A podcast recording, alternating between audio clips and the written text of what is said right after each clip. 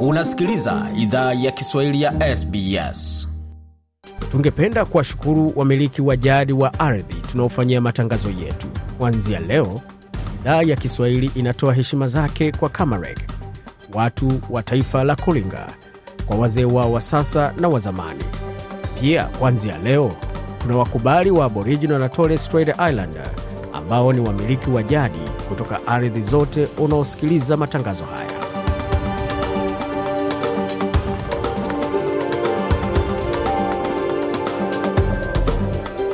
Jambo popote ulipo na karibu katika makala ya idhaa ya Kiswahili ya SBS ukiwa na migode migerano katika studio za SBS na mtandaoni anani ambayo ni sbs.com.au mkwaju swahili. Tukuwa na mengi ambayo tumeandalia jioni hii ya leo. Kwa sasa tupate kionjo cha kile ambacho kipo mbele kuanzia makala haya kuhusiana na suala zima la kitabu ambacho kimeandikwa na shujaa wa mwaka kutoka jamii yetu ya Waafrika, hususan Waafrika kutoka Afrika Mashariki, nikizungumza kuhusu Mama Rosemary Kariuki hapa akifunga kidogo kuhusu sehemu ya hadithi yake ambayo ameandika katika kitabu chake kipya. tulikuwa na ma cousins, ma aunties, ma uncles. Tulikuwa wakati mmoja tunaishi watu kama hamsini ama arobaini. Hakuna wakati, hata sahizi ukienda kwetu nyumbani Kenya huwezi kukosa watu zaidi ya ishirini kwa muda mmoja. Sehemu tu ya kionjo hicho cha hadithi ya Rosemary Kariuki OAM, ambaye ni mshindi wa tuzo ya shujaa shujaa wa jamii katika hafla ama katika zawadi zinazotolewa za siku ya Australia. Na tukiendelea makala mengine ambayo tumeandalia kwa kionjo kwa sasa ni pamoja na dua zinazoendelea kutolewa na mashabiki wa soka kwa timu ya Moroko ambayo inapeperusha bendera ya bara, la Afrika katika kombe la dunia. Je, wanasemaje kuhusu hilo? Tupo proud sana, tupo proud, tunaenda kumsapoti Moroko mpaka mwisho kwa jua anarepresent continent nzima kwa sasa e, hata kama ni Moroko lakini anapresent nchi zote kwenye Afrika. Tunafurahi, tuko naye mpaka last, na tena tunamwombea afike mpaka final. Ba- baadhi ya dua zinazotolewa kwa Moroko. Na je, ushindi wa Moroko umechukuliwaje na Waafrika kutoka sehemu zingine za dunia? Je, watu wa Sudan Kusini wanasemaje kuhusu ushindi wa Moroko? Wakiingia kwenye fainali, nataka watu wa Moroko wajue kwamba sisi wote wa Afrika tuko nyuma yao, tunataka washinde juu unajua Moroko wakishinda si ya Moroko pekee, ni ya Afrika nzima, so ni ya continent nzima. So wakiingia kule kwenye fainali, natumai kuwa Moroko wataweza kwenda alafu waibuke washindi. Sehemu za dua hizo na matumaini kwa vijana wa Moroko ambao wanabeba matumaini ya jumuiya na bara zima la Afrika, bara zima la Uarabuni pamoja na dini la Kiislamu na hata madhehebu mengine ambao wanaendelea kuwekea dua vijana hao wa Maghreb, vijana wa Atlas Lions waweze kunyakua kombe la dunia ifikapo Jumapili hii. Lakini kwa sasa moja kwa moja katika muktasari wa habari ambao tumeandalia.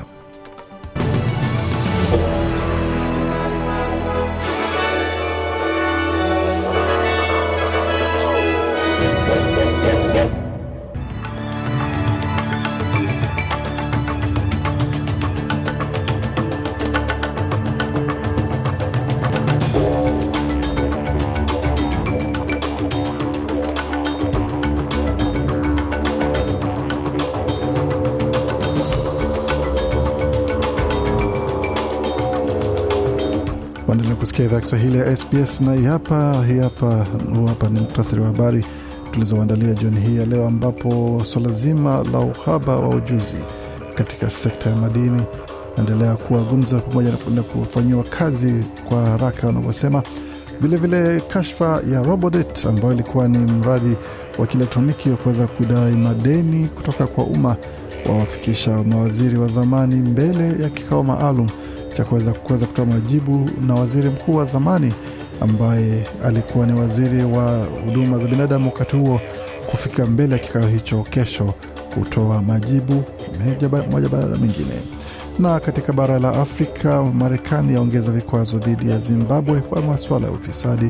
Vilevile Afrika Kusini, bunge kujadili kashfa inayomkabili Rais Cyril Ramaphosa, wakati tukielekea katika makala mengine ambayo tunaongezea pamoja na Biden kutoa dola bilioni 55 kwa ajili ya maendeleo ya bara la Afrika. Katika michezo mbichi na mbivu kubainika katika kombe la dunia, nusu fainali ya kombe dunia kati ya Croatia dhidi ya Argentina kesho alfajiri mida ya saa 12 za asubuhi kwa masaa mashariki ya Australia, na siku itakayofuata ya Alhamis itakuwa ni zamu ya Moroko kuingia kichinjioni dhidi ya Ufaransa, bingwa tetezi.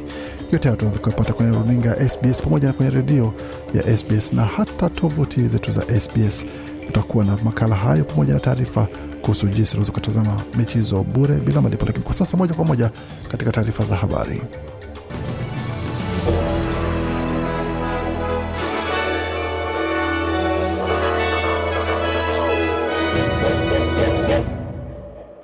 Wasikia idhaa Kiswahili ya SBS ukiwa na migode migerano, na hii hapa ni taarifa kamili ya habari ambayo tumeandalia kutoka studio zetu za SBS Radio. Tukianza moja kwa moja katika suala zima la uhaba wa ujuzi, ambapo muungano wa ujuzi wa madini na nishati Australia maarufu AUSMESA utaongoza njia ya kushughulikia uhaba wa ujuzi katika sekta muhimu za rasilimali na magari. Dr Gavin Lind ni mkurugenzi mtendaji wa muungano huo na amekaribisha tangazo hilo na kusema kazi itaanza mara moja kuimarisha sekta hizo zinazochangia sana katika ajira, mauzo ya nje, mapato na kupunguza malengo ya uzalishaji wa hewa chafu. Huyu hapa na maelezo zaidi. It's a very important day for skills reform in Australia. Anasema ni siku muhimu sana kwa mageuzi ya ujuzi nchini Australia, na OSMESA ina furaha kupewa fursa ya kukabiliana na uhaba huo wa ujuzi na sekta za magari ya madini. Moja ya vitu muhimu ni kuhakikisha kuna ufanisi katika mfumo wa elimu na mafunzo ya ufundi ili wanafunzi waweze pata kazi na ujuzi watakaopata kama sehemu ya mafunzo na unawasaidia katika maisha yao ya, na kazi zenye mishahara mizuri. Tukielekea moja kwa moja katika taarifa zingine, waziri wa masuala ya kigeni wa zamani Marise Payne amekuwa shahidi katika kikao cha tume ya kifalme kwa mfumo wa Robodet uliofeli. Bi alikuwa waziri wa huduma za binadamu katika wakati mradi huo uliowasilishwa pamoja na waziri wa huduma za jamii, na wakati huo Scott Morrison waziri mkuu wa zamani naye pia atafika mbele ya tume hiyo Jumatano kama shahidi kwa nafasi yake katika sakata hiyo. Wakili mwandamizi anayesaidia Justin Gregory alizungumzia sehemu ya pendekezo ambayo ilikuwa itoe chini ya miingilio laki tisa kwa wateja ambao wako katika hatari ya mapato ambayo hayajatajwa au hayakuwekwa wazi vizuri, ambayo ingesababisha takriban uokozi wa, deni la bilioni moja nukta mbili za dola. Bipain amesema hawisema kuwa kuokoa kwa hela ambako kulipendekezwa ni hatua nzuri ya kuvutia ya bajeti kwa serikali, ila alisisitiza ilikuwa hatua ya kuepuka ulaghai. The approach that I understood to be uh, a priority was to ensure that Anasema nje, niliyoelewa ya kuwa kipaumbele ilikuwa kuhakikisha kuwa tulikuwa tunalipa watu sahihi msaada sahihi na kuepuka kulipa watu ambao si wale ambao walikupewa, na pamoja na kuepuka ulaghai na kuhakikisha kwamba malipo yametolewa ambayo yalitolewa katika hali ambayo haikuwa sahihi, ambayo ilikuwa ni kwa njia ya ofisi ya ulaghai, yanaweza ikarudishwa na kuregeshwa ili iwe kuokoa hela. Pamoja na hayo, ilikuwa ni muhimu sana kuakisha kwamba bajeti nzima ni muhimu kuweza kwamba kazi amba, kwa kazi ambayo tulikuwa tunafanya ili kila kitu kiwe sawa. Katika taarifa zingine, Mwaustralia wa mwaka pamoja na mtetezi wa ulemavu Dylan Alcott ametoa wito kwa elimu pana zaidi na elimu ya ziada kwa masuala ya upatikanaji pamoja na ujumuishi katika sehemu za kazi. Katika hotuba yake mbele ya tume ya kifalme kwa masuala ya, un, ya vurugu pamoja na masuala ya unyenyesaji na, kute, na kutekelezwa uh, na vilevile na unyanyasaji na kunyonywa kwa watu ambao wana ulemavu, Bwana Alcott alielezea umuhimu wa kuelekea mbele zaidi ya malengo ya kuweza ya upatikanaji pamoja na kuwajumuisha watu wenye ulemavu katika sehemu za kazi, akisema kwamba umuhimu wake ni I mean, you can have the most accessible workplace ever, ramps, screen readers, uh, a sensory room uh, for people Amesema unaweza kuwa na sehemu ya kazi yenye ina watu inaingika na kupitika vizuri sana. Unakuwa na sehemu za kuingilia, sehemu za kuweza kuwa na vizuizi, vyumba vinavyosaidia tu kutuliza mawazo na hata sehemu zingine zaidi kama hizo. Ila kama mtu anaenda katika sehemu yake ya kufanyia kazi na hakuna mtu anayezungumza naye wala hapewi hape, hapandishwi ngazi ama cheo pamoja na vingine na ana, anatendewa makosa pamoja na anatendewa unyama na vilevile apewi haki yake, inakuwa bila shaka ni tatizo, sababu hususan sababu ya, ya ulemavu wake. Hii inakuwa ni mambo ambayo hayafai na ni mambo ambayo hayasaidii kabisa katika maswala ya ku, kuendeleza uzalishaji uzuri kazini, na ni kitu ambacho hakifai vilevile vile. Alisema Bwana Olcott. Bwana Olcott ametetea masuala ya kitaifa hususan ya ulemavu pamoja na bima, mfumo wa bima wa ulemavu kama sehemu, kitu muhimu sana cha kuweza kuwasaidia watu wenye wanaishi na ulemavu kuwa sehemu ya kujumuishwa katika maisha ya kila siku. Tukitazama katika taarifa zingine ambazo tumeandalia jioni hii ya leo, Marekani imetangaza msaada wa dola bilioni 55 kwa nchi za Afrika ndani ya kipindi cha miaka mitatu ijayo. Tangazo hilo limetolewa wakati Rais Joe Biden akitayarisha kuwa mwenyeji wa viongozi wa nchi za Afrika kuanzia hii leo Jumanne, kwa hapo jana kule mjini Washington DC. Biden atafanya majadiliano na kundi dogo la viongozi wa Afrika kuhusu chaguzi zitakazofanyika mwaka elfu mbili ishirini na tatu na demokrasia barani Afrika. Mshauri wa usalama wa taifa katika White House Jake Sullivan amesema kwamba Marekani inaleta rasilimali mezani wakati wa kongamano hilo, akiongezea kwamba Marekani ina nia ya dhati kulisaidia bara hilo kuliko nchi nyingine. Tukielekea moja kwa moja katika taarifa zingine ambazo tumeandalia jioni hii ya leo ni pamoja na taarifa hizi kutoka suala zima la Marekani kuweka vikwazo dhidi ya Zimbabwe, ambapo wizara ya fedha ya Marekani imetangaza vikwazo vipya dhidi ya watu wanne na taasisi mbili nchini Zimbabwe kwa tuhuma za ufisadi na uvunjaji wa haki za binadamu. Wizara hiyo inasema kwamba watu na taasisi hizo wana mafungamano na mfanyabiashara Kuda Kwashe Tagwirei. Marekani ilimwekea vikwazo mfanyabiashara huyo mwaka elfu mbili ishirini kwa kusaidia utawala wa Zimbabwe. Washington inasema Tagwirai ameendelea kusaidiana na utawala huo kwa kuchukua kandarasi zenye thamani kubwa na kupata fedha nyingi taslim. Anatuhumiwa pia kwa kugawa zawadi za kifahari yakiwemo magari ya anasa ili kupata upendeleo wa maafisa wa Zimbabwe. Miongoni mwa watu waliounganishwa na vikwazo hivyo ni mke wake Sandra Mpunga na mtoto wake wa kiume wa rais wa Zimbabwe Emerson Mnangagwa Jr anayesemekana kuwa msimamizi mkuu wa biashara kati ya baba yake na Tagwirei. Tukielekea moja kwa moja katika taarifa zingine ambazo zinaendelea kunga vichwa vya habari, pamoja na Marekani kumwekea vikwazo mtoto wa rais wa Zimbabwe ambao tumeeleza tayari kuhusu, pamoja na suala zinaendelea kumkabili rais wa Afrika Kusini Cyril Ramaphosa, ambapo ni kashfa inayomzunguka rais Ramaphosa na madai ya kuficha wizi wa sarafu za kigeni katika shamba lake la kibinafsi mnamo mwaka elfu mbili ishirini. Bunge la Afrika Kusini linatarajiwa kufanya kikao maalum kushughulikia ripoti ya jopo la wataalam wa kisheria ambao wamegundua kuwa rais Ramaphosa anaweza kuwa amevunja kiapo chake. Hii ni kuhusiana na kashfa ya swala la shamba inayomzunguka rais ambapo bwana Ramaphosa ameshtakiwa kwa kuficha wizi wa sarafu hizo za kigeni katika mwaka elfu mbili ishirini na mbili na inasemekana kwamba huenda huenda rais Ramaphosa akaamua kujiuzulu sababu ya ongezeko ya shinikizo anayoendelea kukabiliana nalo.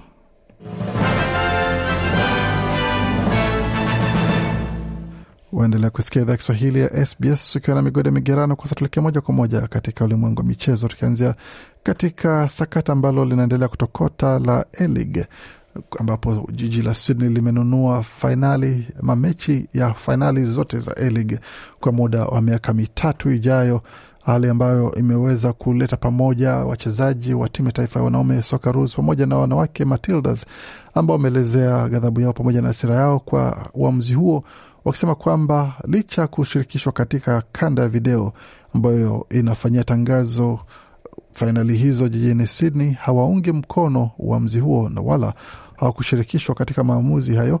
Mmoja wale ambao walielezea hasira yao pamoja na kutoridhishwa kwake ni Craig Goodwin, mshambuliaji wa Socceroos pamoja na Adelaide United pamoja na mchezaji wa Matilda Remy Simpson, ambao vilevile walizungumza katika mitandao yao ya kijamii wakielezea kwamba wao hawaungi mkono uamuzi huo. Vilevile vilabu vingine navyo haviungi mkono uamuzi huo, hata kama tayari uamuzi umekwisha fanya sa kwamba wao hawakushirikishwa wala hawakupewa nafasi ya kuweza kuchangia maoni yao. Katika taarifa zingine, jijini Brisbane, vijana ambao wana asili wala mazingira ya ukimbizi watapewa fursa ya kuweza kujiunga na vilabu vya michezo bure bila malipo. Hii ni kupitia mradi kwa jina la Pushing Barriers ambao utashughulikia maswala ya ada pamoja na maswala ya gharama ya usafiri kwa wat, vijana uh, 40 ambao watakuwa wanashiriki katika michezo kama soka pamoja na, na michezo mingine. Hiyo ni katika eneo la West Brisbane ama Brisbane Magharibi, ambapo utakuwa pia uta, mradi huu unaweza ukapanuliwa kuelekea katika maeneo ya, ya kusini mwa mji huo. Mkurugenzi mtendaji wa Pushing Barriers ni Tracy Tucker alikuwa na kusema kuhusu mradi huo punde baada ya kuzinduliwa. Many of the young people didn't have the capacity to play at clubs because their parents didn't um, have the money. Anasema vijana wengi hawakuwa na uwezo wa kuweza kucheza katika vilabu kwa sababu wazazi wao hawana hela za kulipa hela pamoja, hawana hela za kuweza kulipa ada pamoja na usafiri, na vilevile ilikuwa ni swala kubwa sana. Kwa hiyo ni kitu ambacho ni kwa vilabu vya Brisbane tunajaribu kuepusha na kuweza kutoa fursa ya wao kucheza kwa hela ambazo ni kidogo na hela ambazo wanaweza wakamudu. Kwa hiyo tunawapa fursa hiyo ya kuweza kucheza na kushiriki katika michezo. Na katika sehemu nyingine ya masuala ya michezo ni pamoja na mechi ya nusu fainali ya kombe la dunia ambayo itakuwa ni kesho alfajiri mida saa kumi na mbili kwa masaa mashariki ya Australia, ambapo vijana wa Croatia watapambana na vijana wa Argentina kujua ni nani atakaingia katika fainali ya Jumamosi, ambapo itakuwa sasa ni zamu kati ya Moroko dhidi ya Ufaransa katika mechi itakayochezwa siku ya Jumatano, kwa mradhi Alhamis, Alhamis mida hiyo ya saa kumi na mbili alfajiri kujua ni nani vilevile atakayeingia katika fainali hiyo. Je, itakuwa ni Croatia dhidi ya Ufaransa tena kama ilivyokuwa kule Urusi, ama itakuwa ni Moroko dhidi ya Croatia, ama Moroko dhidi ya Argentina, ama Argentina dhidi ya Ufaransa? Yote hayo tunaweza ukajua katika makala ambayo anakujia na pia kwenye tovuti yetu sbs.com.au kwa kesho mida ya saa mbili hivi tutakapokuwa na mwelekeo ambako mechi inaelekea.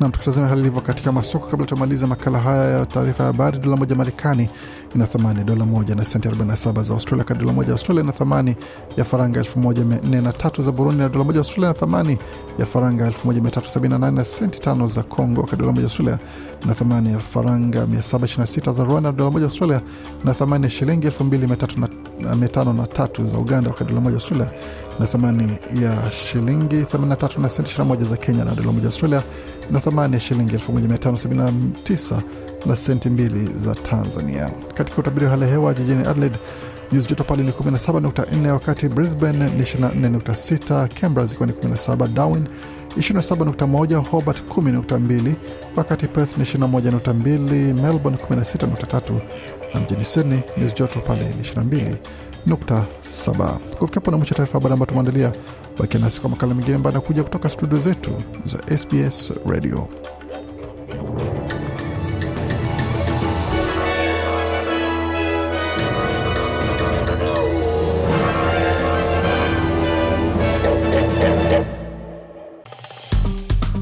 Penda, shiriki, toa maoni, fuatilia idhaa ya Kiswahili ya SBS kwenye Facebook.